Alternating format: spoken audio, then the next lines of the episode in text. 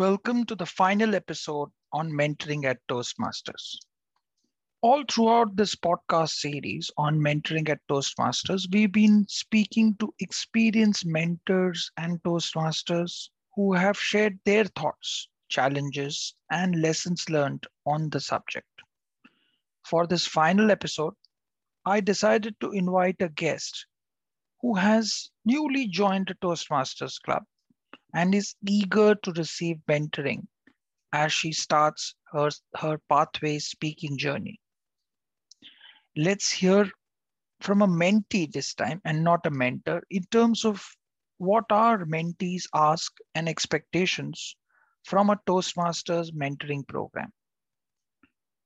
Let us discover the mentee side of world as we chat with Toastmaster Avni Fernandez.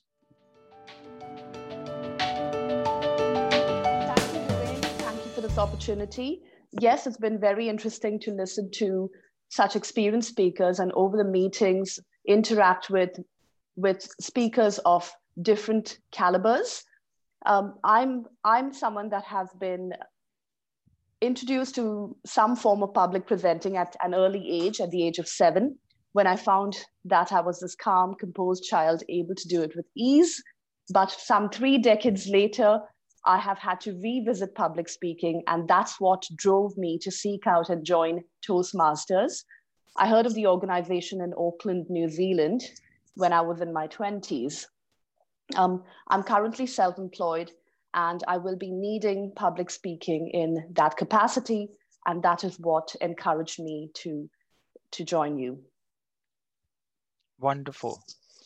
So, uh, Avni wanted to uh, you know, because you are one of the new members who are on the panel. So we wanted to hear your thoughts on, you know, being a new member, uh, what kind of support, you know, a, a new member be, uh, needs from an experienced Toastmasters through a mentoring process. So you essentially become uh, the voice of the new member. So share with us some of you know from a new members world what are avenues and and support that you as a new member would need through a mentoring process at toastmasters?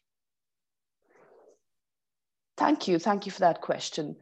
Very insightful. So once more i have to come back to the point of um, what my goals were at the point of joining toastmasters. And being self-employed I want to be able to present, to inform, persuade, inspire, and influence change to varying stakeholders. So these stakeholders are audiences that are not necessarily in key positions. They could just be the general public that I need to inspire and inform, or they could be key decision makers within small and medium sized enterprises or charities, etc., who need to to take take action from the the pitching that I'll, I'll be conducting to them. Um, in that capacity, I realized I needed to make my public speaking skills very succinct. And to me, a mentor extends, encourages, and expands on the any learning curve that I've got myself on. I realize a TM who mentors, a TM being a Toastmaster, I know that's our short form here in the club, they are very experienced people. So my goals and expectations of a mentor are to help me fine tune my presentations, the delivery of them, both verbal and non-verbal, giving objective advice, insights, using the model that we have here in the club, commendations, recommendations, commendations, drawing from their own personal experience and applying that on my journey towards mastery.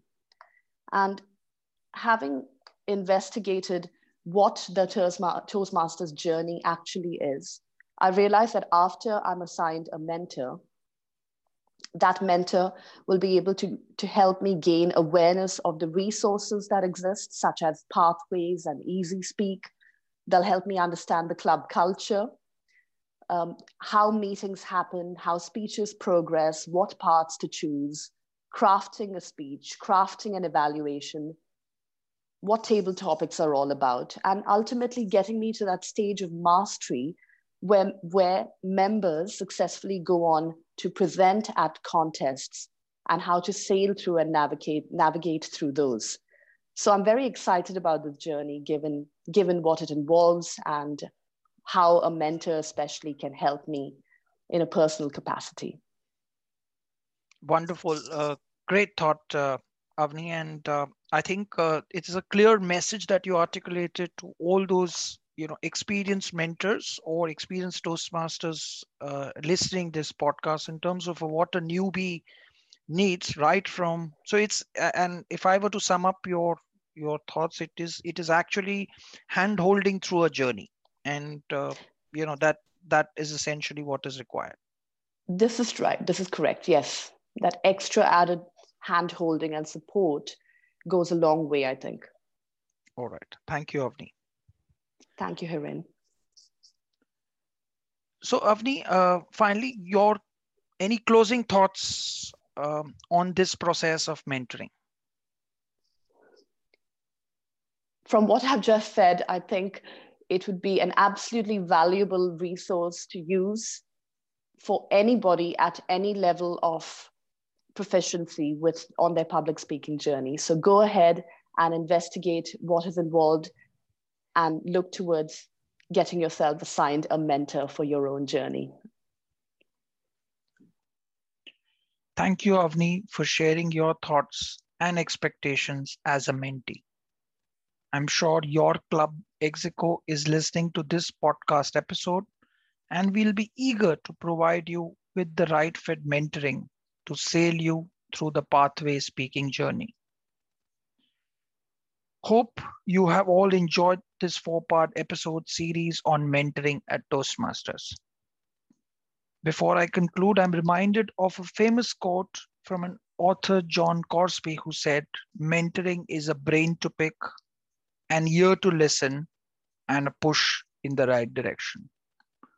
Hope you are picking, listening, and pushing your mentees in the right direction through mentoring. Would be happy to have your thoughts and comments and even experiences on this subject. That concludes our four part series on mentoring at Toastmasters. Thank you for listening.